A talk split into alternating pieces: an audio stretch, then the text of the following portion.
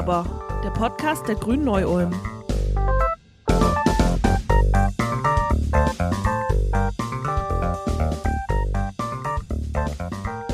Liebe ZuhörerInnen von Nu aber, dem Podcast der Grünen Neu-Ulm, ihr kennt das sicher alle, ihr seid mittags ein schönes Mittagsschläfchen am Machen, alles ist friedlich und plötzlich kommt dieses Getöse von außen und dann ist schon wieder diese verdammte Feuerwehrsirene, die einen aus den süßen Träumen reißt. So geht es mir jeden Tag, denn ich schlafe ja immer tagsüber. Wink, wink. Jedenfalls diese Feuerwehrsirene, die hat ja auch einen Zweck. Und die, über diesen Zweck, über generell über Feuerwehren, über freiwillige Feuerwehr, über Katastrophenschutz in Deutschland, wollen wir heute mit euch sprechen in einem kleinen Exkurs darüber, wie Feuerwehr funktioniert, was ihre Aufgaben sind und was das überhaupt mit uns Grünen zu tun haben könnte. Dazu haben wir natürlich auch einen Experten eingeladen, Ludwig Ott, seines Zeichens nicht nur ähm, Vater von zwei Töchtern, sondern auch grüner Stadtrat, grüner Kreisrat hier in Neu-Ulm und bei der Freiwilligen Feuerwehr in Neu-Ulm sehr äh, aktiv und sehr umtriebig. Hallo, lieber Ludwig. Hallo Arno, freut mich, dass ich hier sein darf.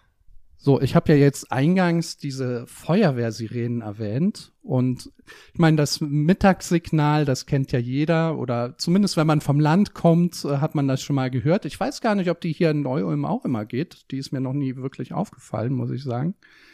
Aber das ist ja was, ja, mit, das ist schon fast Kindheitserinnerung. Aber es gibt ja eben ja nicht nur eben das Mittagssignal, sondern auch andere Signale.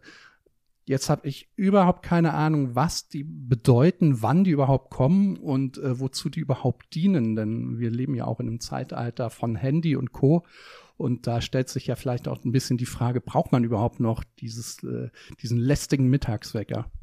Ja, also das Mittagssignal, von dem du sprichst, da meinst du sicherlich die monatliche Probealarmierung der Feuerwehren. Und das ist eigentlich auch schon der ja der erste Ton und auch der Ton, den man, den man in der Regel hört und kennt. Das ist dieser Ton, der im Prinzip gleichbleibend ist, so 15 Sekunden lang etwa dauert, dann stoppt, nochmal 15 Sekunden stoppt und nochmal 15 Sekunden. Das ist äh, die Alarmierung tatsächlich der, der örtlichen Feuerwehr. Und dieser Ton dient entsprechend auch nur der Alarmierung der örtlichen Feuerwehr. Dieser wird, ja, wie du es wie bereits festgestellt hast, regelmäßig mittags geprüft. Das ist, wie gesagt, samstags einmal im Monat um 12 Uhr, um eben ja für die Feuerwehren sicherzustellen, dass, dass das funktioniert. Wenn du jetzt schon die Töne ansprichst, würde ich gerne noch kurz erklären, was es noch gibt. Es gibt nämlich einen, einen weiteren äh, Sirenenton, das ist dann so ein, so ein heulender Ton, also der Ton geht hoch und runter und auch in deutlich schnelleren Folge. Das ist tatsächlich das, was man als Katastrophenalarm versteht. Und das ist auch der, wenn man so will, Call to Action für die Bevölkerung. Dann eben ähm, früher, man hört schon so ein bisschen raus, das sind so ein bisschen äh, Kaltkriegsideen, die dahinter stecken. Man macht dann die Rundfunkempfänger an und wartet als Bevölkerung dann eben auf, auf Durchsagen, weshalb jetzt dieser, dieser, ja, dieser Katastrophenalarm schlichtweg über die Sirenen kommt.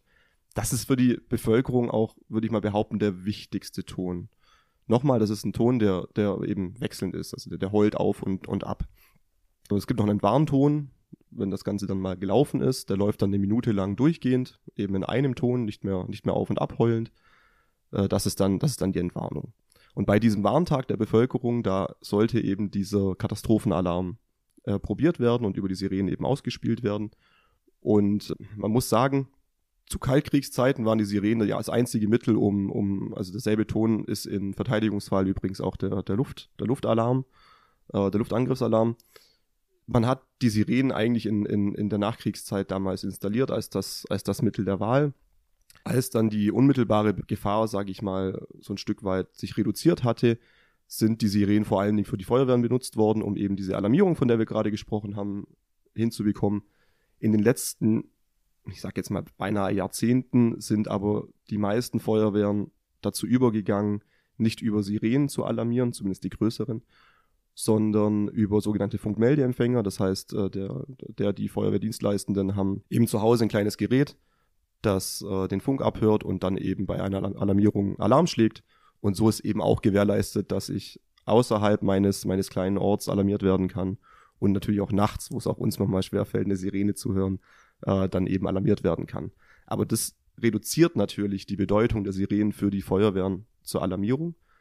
Nichtsdestotrotz haben wir im letzten Jahr ja erlebt, dass der Aspekt der Bevölkerungswarnung, über den man in den letzten Jahrzehnten deutlich weniger gesprochen hat, viel, viel wichtiger werden muss und da auch Sirenen wieder eine deutlich höhere Priorität bekommen müssen und werden auch. Ja, in dem Zusammenhang stellt sich mir ein bisschen die Frage, es gab ja diesen Aktionstag, bei dem dann auch, ich glaube, deutschlandweit die Sirenen laufen gelassen wurden und ein relativ großer Anteil dieser Sirenen gar nicht funktionsfähig war.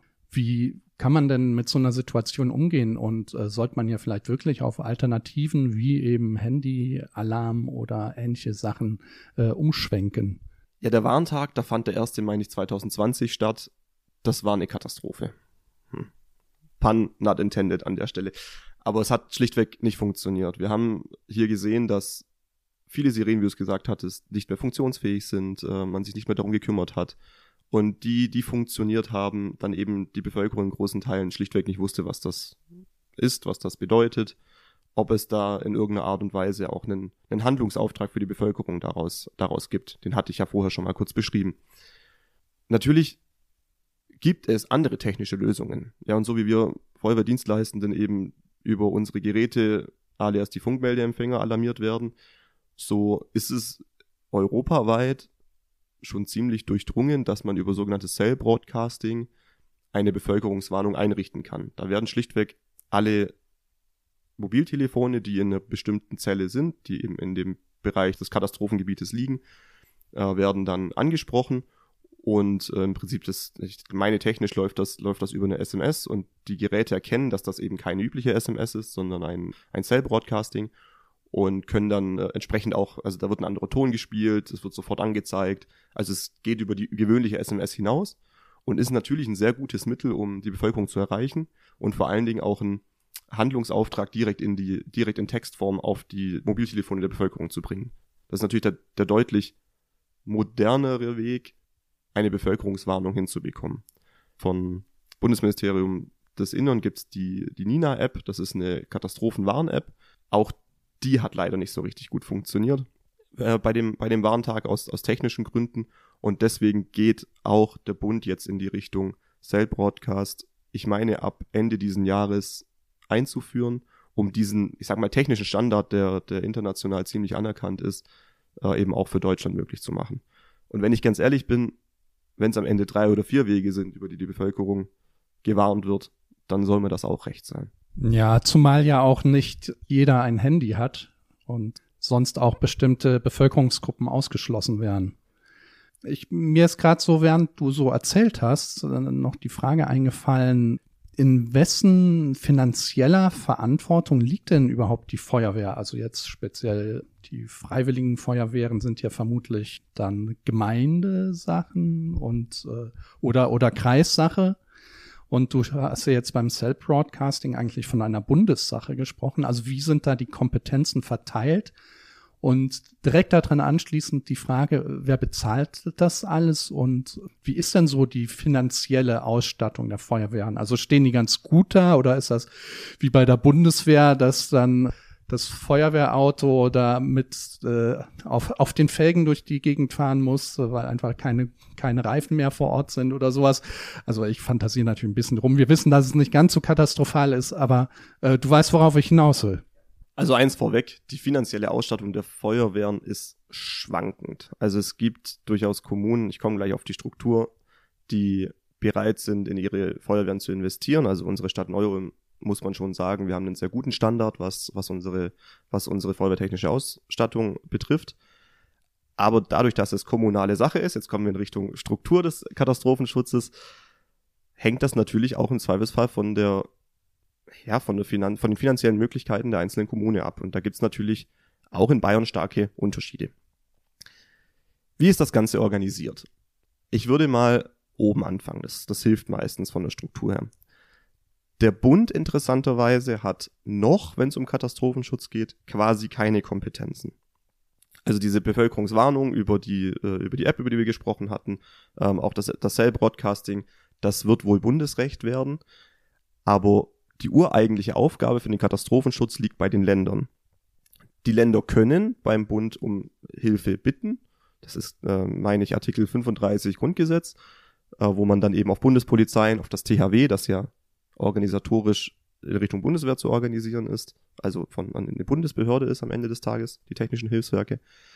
Ähm, Bundespolizeien hat ja angesprochen, THW, äh, Bundes die Bundeswehr natürlich, dann eben zur Unterstützung im Katastrophenfall helfen darf als Bund, aber die eigentliche Aufgabe liegt bei den Ländern. Die Länder wiederum, wenn man jetzt, ähm, ich konzentriere mich jetzt auf Bayern, weil das natürlich das einzige ist, mit dem ich, sage ich mal, persönliche Erfahrung habe. Äh, in Bayern ist dann die, die untere Katastrophenschutzbehörde, also diejenige, die sich dann tatsächlich darum zu kümmern hat, wenn es zum, zum, äh, zum Fall der Fälle kommt, sind dann die Landkreise. Und in den Landkreisen werden dann sogenannte Führungsgruppen Katastrophenschutz gegründet. Das sind, oder gebildet. Das sind äh, im Prinzip ja Gremien aus Landkreismitarbeitern und zum Teil eben aus den Feuerwehren und Polizeien und anderen Behörden, die eben da ja mindestens täglich zusammensitzen und äh, dann eben diesen, diesen Katastrophenfall abwickeln, wenn man so möchte. Natürlich sind die nicht vor Ort, um in einem Unwetterereignis Bäume von der Straße zu räumen. Das tun dann, also das Rückgrat des Ganzen, wenn man so will, diejenigen, die dann anpacken, sind in der Regel die, die Feuerwehren, die wir haben. Und weil du Freiwillige Feuerwehr so erwähnt hast, ich glaube, es ist hier nochmal wichtig zu erwähnen, dass die absolute Mehrheit der Feuerwehren bei uns freiwillig organisiert ist. Also wir haben in Bayern ganze sieben, ich meine es sind sieben, bitte nagelt mich nicht fest, aber ich meine es sind sieben Berufsfeuerwehren. Also da reden wir über die, über die ganz großen Städte im, im Land, ähm, München, Nürnberg etc. In Neuem zum Beispiel haben wir es nicht. Wir haben eine sogenannte ständige Wache, die ähm, durch hauptamtliches Personal, durch Feuerwehrbeamte besetzt ist. Aber es ist nach wie vor eine freiwillige Feuerwehr. Das heißt, wenn es zu einer größeren Lage kommt, die irgendwie Personal größer 10 oder 12 äh, Personen erfordert, dann sind es am Ende wieder freiwillige Kräfte, die dann eben, die dann eben dazukommen müssen. Ja, und das sind dann eben, eben auch die, die vor Ort die Bäume räumen, die die Keller auspumpen, die die Sandsäcke stapeln. Das sind zum allergrößten Teil die Feuerwehren eben unterstützt durchs, durchs THW und andere Kräfte. Ich weiß nicht genau, wie es bei den Feuerwehren ist, aber in fast allen Bereichen des Lebens sind ja eigentlich alle Institutionen mit dem Problem befasst, dass äh, die Aufgabenbereiche jeweils, also in der Bundeswehr, bei der Polizei und so weiter, äh, immer zunehmen und äh, irgendwann so eine Überforderung auch vielleicht eintritt, sei es jetzt aus Personalmangel, aus ja finanzieller Not oder aus äh, fehlendem Equipment heraus. Wie ist das denn bei der Feuerwehr jetzt konkret? Also ist da auch diese Zunahme an originären Aufgabenbereichen festzustellen und ja, wie könnt ihr damit umgehen? Also der Aufgabenbereich der Feuerwehr, der ist schon immer derselbe. Wir haben, wir sind verantwortlich für die aktiven, nicht polizeilichen Gefahrenabwehr, so ist ein Behördendeutsch beschrieben. Das äh, sind wir auch schon lange und da ändert sich so schnell auch nichts. Die Feuerwehr gibt sich daraus die Aufträge retten, löschen, bergen und schützen. Das ist auch, ja, seitdem ich mich erinnern kann, immer gleich geblieben. Was natürlich zugenommen hat, ist innerhalb dieser Aufgabe die Komplexität der einzelnen Tätigkeiten, die dann zu tun sind. Die Art und Weise, wie unsere Fahrzeuge funktionieren, hat sich in den letzten Jahren stark verändert. Wir hatten früher im Prinzip ganz einfache Fahrzeuge, die alle gleichartig aufgebaut waren. Heute brauchen wir Rettungskarten, um zu wissen, wie wir eine eingeschlossene Person aus einem verunfallten Fahrzeug bergen können oder retten können. Wir sind mit verschiedenen Bauarten und Bautechniken konfrontiert. Die Techniken zur Rettung, zum Schützen, zum Bergen haben sich verändert. Also wir haben heute deutlich mehr Möglichkeiten, unsere Fahrzeuge sind deutlich besser ausgestattet, aber all das erfordert natürlich, dass wir auch entsprechend ausgebildet sind. Der Ausbildungsaufwand ist sehr viel größer heute, als er noch zu meiner Beginnzeit war. Das ist etwa ja, knappe 20 Jahre her. Und wenn ich mit den Kameradinnen spreche, die noch etwas länger da sind, dann war das früher noch viel schlimmer. Früher hat man vereinfacht gesagt gelernt, wie man zwei, drei Schläuche aneinander bildet oder aneinander schließt. Und dann war der Löschaufbau erledigt. Das ist heute natürlich deutlich komplexer geworden. Und all das muss ausgebildet werden. Und all das erfordert ein, ein Commitment der Ehrenamtlichen, das schon gewaltig ist. Und natürlich ist das auch nicht immer ganz einfach. Speziell wenn man jetzt so ein bisschen in die Richtung Demografie guckt, ist es natürlich so, dass wir als Feuerwehren uns früher mehr oder weniger natürlich aus dem, aus dem Nachwuchs der, der bisherigen Feuerwehrkräfte irgendwie bedienen konnten und das dann schon irgendwie alles halbwegs gut funktioniert hat. Solange man in dem Ort bleibt, in dem man geboren ist, klappt das auch. Heute funktioniert unsere Gesellschaft, ich würde fast sagen, glücklicherweise anders. Das stellt aber natürlich die Feuerwehren auch vor die Herausforderung, das Recruiting von Personal eben anders zu denken. Während wir früher mit einer Jugendfeuerwehr eigentlich alles hinbekommen hatten oder den Personalbedarf decken konnten, müssen wir heute uns überlegen, wie wir auch Erwachsene, die, die bereits das dritte Mal umgezogen sind, aber jetzt endlich nach ihrem Studium sich tatsächlich einen, einen, einen Wohnort ausgesucht haben, wie wir es schaffen, diese Person anzusprechen und zu uns in die Feuerwehren zu holen. Wir versuchen mittels Kinderfeuerwehren, das ist auch so, so ein Mittel, das seit ein paar Jahren in Bayern zulässig ist, eben Kinder ab sechs Jahren bereits an die Feuerwehr zu binden. Das ist dann sehr spielerisch und man malt gemeinsam. Und ähm, aber im Prinzip schafft man es damit, Kinder an das Thema Feuerwehr heranzuführen, noch bevor sie eben durch irgendwelche sportlichen Aktivitäten, durch den Fußballverein, wenn man so möchte, bereits ehrenamtlich so eingebunden sind, dass wir sie nicht mehr erreichen im Jugendalter. Das sind Mittel, mit denen man versucht, sich dazu behelfen. Aber es ist nach wie vor so, Personal haben wir nicht zu viel bei der Feuerwehr. Das heißt, ich bin jetzt 44 und als 44-jähriger alter Sack dürfte ich jetzt auch bei euch, wenn ich denn Lust und Zeit habe, einfach mitmachen oder wie läuft das dann aber? Also ich komme da hinten, äh, klingel bei euch und sag, darf ich und dann kriege ich eine Ausbildung oder wie läuft das ab? Im Prinzip ja. Ich nehme dich gerne mit zur nächsten Übung und dann guckst du das Ganze mal an. Nein, äh, jetzt mal jetzt mal ohne Spaß. Das ist das ist genau das, was wir hinbekommen müssen. Du wohnst, äh, was ich zufällig weiß, in, in der Innenstadt. Deine Anfahrt zum zum Feuerwehrhaus wäre nicht wahnsinnig weit.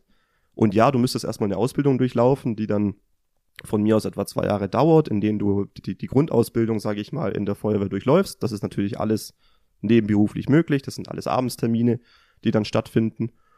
Und ähm, wenn das dann erfolgreich erledigt ist, wovon ich in deinem Fall ausgehen würde, dann spräche nichts dagegen, dass wir uns in zwei Jahren dann bei den ersten Einsätzen treffen. Da muss ich mal in meinen Terminkalender gucken. Hm.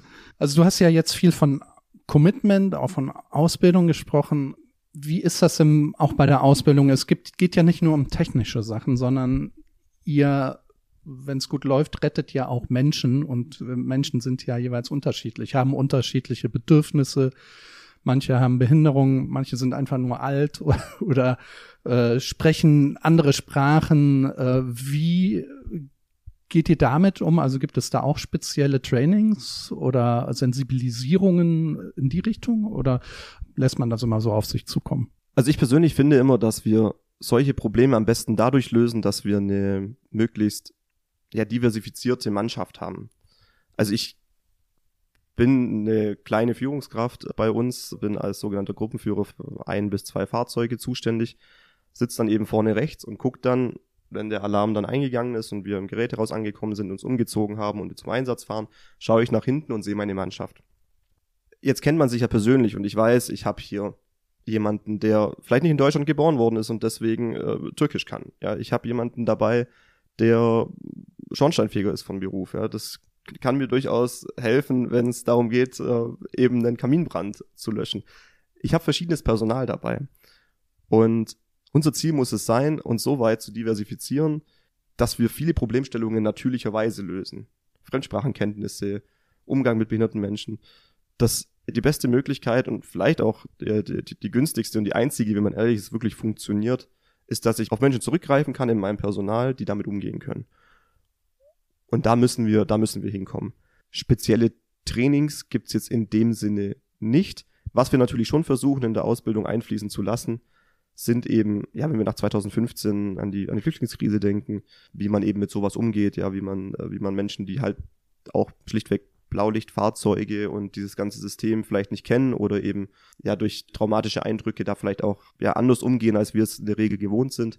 Das lässt man natürlich in der Ausbildung einfließen. Sind das denn auch Bevölkerungsgruppen, die ihr gezielt auch ansprecht, ob die Lust hätten oder also ich sehe ja, bin gerade noch mit dem Fahrrad hier hingekommen in unsere coolen neuen grünen Räume, den gendergerechten Innenraum in Neu-Ulm und äh, habe da auch wieder Werbung für die freiwilligen Feuerwehren gesehen.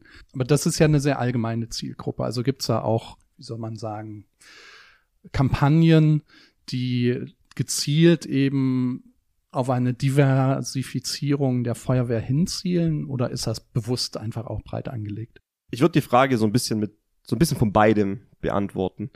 Wir sind in der Feuerwehr nach wie vor ein relativ homogener Haufen, wenn ich das mal so sagen darf. Wir haben zwar äh, also schon deutlich mehr Kameradinnen, als das, das noch vor, vor einigen Jahren der Fall war. Und wir sprechen auch ganz bewusst zum Beispiel Frauen an. Äh, übrigens eben auch Frauen, die, wie gesagt, nicht, also keine Jugendlichen sind, sondern eben besten schon Familie haben und zu Hause sind. Da, da ist viel Potenzial, ja, was wir, was wir, was wir ziehen müssen und wollen und darauf auch explizit äh, hinausgehen. Wenn du jetzt auf Migrantinnen oder speziell auf Geflüchtete anspielst, dann würde ich sagen, gibt es keine direkten Kampagnen, die jetzt speziell auf diese Zielgruppe abzielen. Man muss natürlich aber auch dazu sagen, ich hatte es dir ja erklärt, so eine, so eine Grundausbildung dauert zwei Jahre. Man muss natürlich sich auch fragen, wie viel Investment im Sinne von, von, von Ausbildung lohnt sich angesichts der Tatsache, dass wir nicht genau wissen, wie, wie lange die Person dann eben äh, für den Dienst, um den es am Ende des Tages ja dann doch geht, äh, zur Verfügung stehen. Das ist natürlich ein guter Punkt. An sich denke ich, oder war mein Gedanke eben nur, dass das sicher auch eine schöne Integrationsmaßnahme ist, äh, weil man ja eben doch Gemeinschaft erlebt, weil man auch die Gesellschaft hier in Deutschland dann doch hautnah kennenlernt und das ist eben dann auch wirklich eine bunte Gesellschaft. Und wo wir schon von bunt sprechen, wir sind natürlich auch hier ein grünen Podcast. Und die Feuerwehr ist jetzt so ein Thema, dass man jetzt genuin, würde ich sagen, nicht unbedingt der grünen Politik zurechnen müsste. Jetzt äh, ist das ja äh, was, wo du in beiden Welten so ein bisschen lebst, als äh, Kreis- und Stadtrat, aber auch eben als äh, äh, Feuerwehrmann. Wo siehst du denn da die Schnittmengen von grüner Politik und Feuerwehren? Und was könnte die grüne Politik denn für Feuerwehren tun? Also ich hätte dir damals, als ich bei den Grünen angefangen habe, zugestimmt, dass, dass das zwei Welten sind, die erstmal vermeintlich nicht so wahnsinnig gut zueinander passen oder die einfach miteinander nicht so wahnsinnig viel zu tun haben. Was ich sehr angenehm finde, ist, dass sich das in den letzten Jahren bei uns in der Partei aber deutlich verändert. Wir haben zum Beispiel, das ist relativ äh, frisch, ich war vor drei Wochen etwa auf einem Vernetzungstreffen im Bayerischen Landtag, initiiert von, von Katha Schulze, die ja im Innenausschuss im Bayerischen sitzt und Leon Eckhardt, der äh, eben im Bundestag sitzt und selber seines Zeichens Feuerwehrmanns ist, ein Vernetzungstreffen gehabt, wo sich eben Grüne, die sich im Katastrophenschutz engagieren, eben das erste Mal vernetzen und äh, wir auch entsprechende Anträge bereits bei den Landesparteitagen einbringen konnten und sich hier einfach gerade viel entwickelt. Also was spannende Anekdoten auch sind, ist, äh, das, das hatten eben ja zwei Parteifreundinnen und Kameradinnen, die, die eben in, in, äh, in Feuerwehren bei uns im Land aktiv sind, erzählt hatten, äh, die hatten sich getroffen und äh, eben im, im Rahmen eines, äh, ich meine, das war eine, das war eine, das war eine Phygika, also eine Führungsgruppe, Katastrophenschutz. Und ja, der, der eine, der eine, der eine Kollege ist eben der Grüne bei sich in der Feuerwehr, so wie ich der Grüne bei mir in der Feuerwehr bin er war dann bei dieser Fugika und in, wahrscheinlich im Rahmen eines Mittagessens oder so äh, fiel dann mal der Satz, ja, das ist der Grüne äh, bei uns in der Feuerwehr. Und es hat sich relativ schnell gezeigt, dass es in so vielen Feuerwehren mittlerweile die Grünen gibt oder den Grünen gibt. Ja, dann gezeigt, ach, du bist der Grüne aus, aus, aus Neustadt, sage ich jetzt. Äh, ja, genau, ja, ich bin der Grüne aus Neu-Ulm. Und plötzlich guckt man sich am Tisch um, es sitzen irgendwie fünf, sechs Leute zusammen und es, zwei davon sind schon der Grüne. Also die, die Idee, dass das miteinander, dass das mit, dass das weit voneinander weg ist, da würde ich mittlerweile widersprechen. Grüne und Katastrophenschutz, das passt. Und wir sind ja auch wirklich dabei, gut daran zu arbeiten. Das, das gefällt mir. Ein Thema, was dann auch aus unserer Partei ja stärker fokussiert wird, wie, wie vielleicht aus anderen, ist zum Beispiel der psychologische Aspekt an Einsätzen, also im Prinzip das, das Umgehen mit traumatischen Ereignissen. Da gibt es in den Feuerwehren nach wie vor so ein bisschen die Idee, naja, wir besprechen das bei einem, ich sage jetzt mal, isotonischen Sportgetränk nach dem Einsatz und dann hat das ja wohl in Ordnung zu sein. Die gibt es in manchen Feuerwehren immer noch. Und das ist natürlich, das, das ist nicht mehr zeitgemäß. Ja, die, die Idee kommt aus Generationen, die noch Kriege miterlebt haben, ganz aktiv. Ähm, da hat man Bilder im Prinzip schon dabei gehabt, wo dann der Verunfallte, ja, der, das Verkehr, der Verkehrstote aus dem, aus dem Verkehrsunfall dann einfach nochmal ein Bild mehr waren. Unsere Generation ist davor ja glücklicherweise bisher geschützt. Und äh, unsere Generation geht dann natürlich mit solchen Bildern auch ein Stück weit anders um. Da ist ein Fokus drauf. Der ist in den letzten Jahren noch stärker geworden. Das ist aber auch was, wo wir Grünen einfach auch so ein bisschen, ja, dranbleiben können und das, das immer wieder einfordern können in den Gremien, in denen wir sind, weil wir da unsere Kräfte, die bereit sind, also für uns da zu sein, nicht alleine stehen lassen dürfen, wenn es äh, Dinge gibt, mit denen man eben nicht so einfach verarbeitet. Ja, das ist ein Eindruck, den man auch von außen teilt. Also dass Mental Health, die mentale Gesundheit noch nicht so eine große Rolle bei der Feuerwehr spielt. Übrigens auch nicht nur bei der Feuerwehr, glaube ich. Umso glücklicher bin ich, dass ihr da tatsächlich euch mittlerweile so vernetzt und das Thema, dieses spezielle Thema voranbringt. Ich bin auch sicher, dass auch es genügend andere Themen gibt, die sage ich mal, in den grünen Schuh passen und die, die vor allem die Feuerwehren auch weiterbringen werden. Denn nicht nur Gesellschaft entwickelt sich, sondern eben auch die Feuerwehren. Das hatte ich ja vorhin schon gemeint. Ich fand das jedenfalls ein total spannendes Thema. Ich hätte jetzt hier noch Stunden äh, weitersprechen können, aber wir wollen ja unsere Schmidtmeisterin am Ton nachher nicht überfordern. Grüße an Tina. Ja, vielen Dank, dass du hier warst. Ich bin, vielen Dank für dein Engagement für die Feuerwehr und natürlich auch für die Grünen, das muss man einfach auch sagen, aber hauptsächlich heute natürlich für die Feuerwehr. Muss mal schauen, ob ich es zu euch schaffe. Wir werden sehen.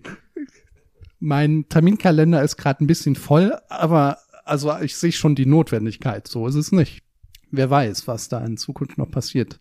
Da werde ich nur mein Engagement bei den Grünen ein bisschen zurückfahren müssen, fürchte ich.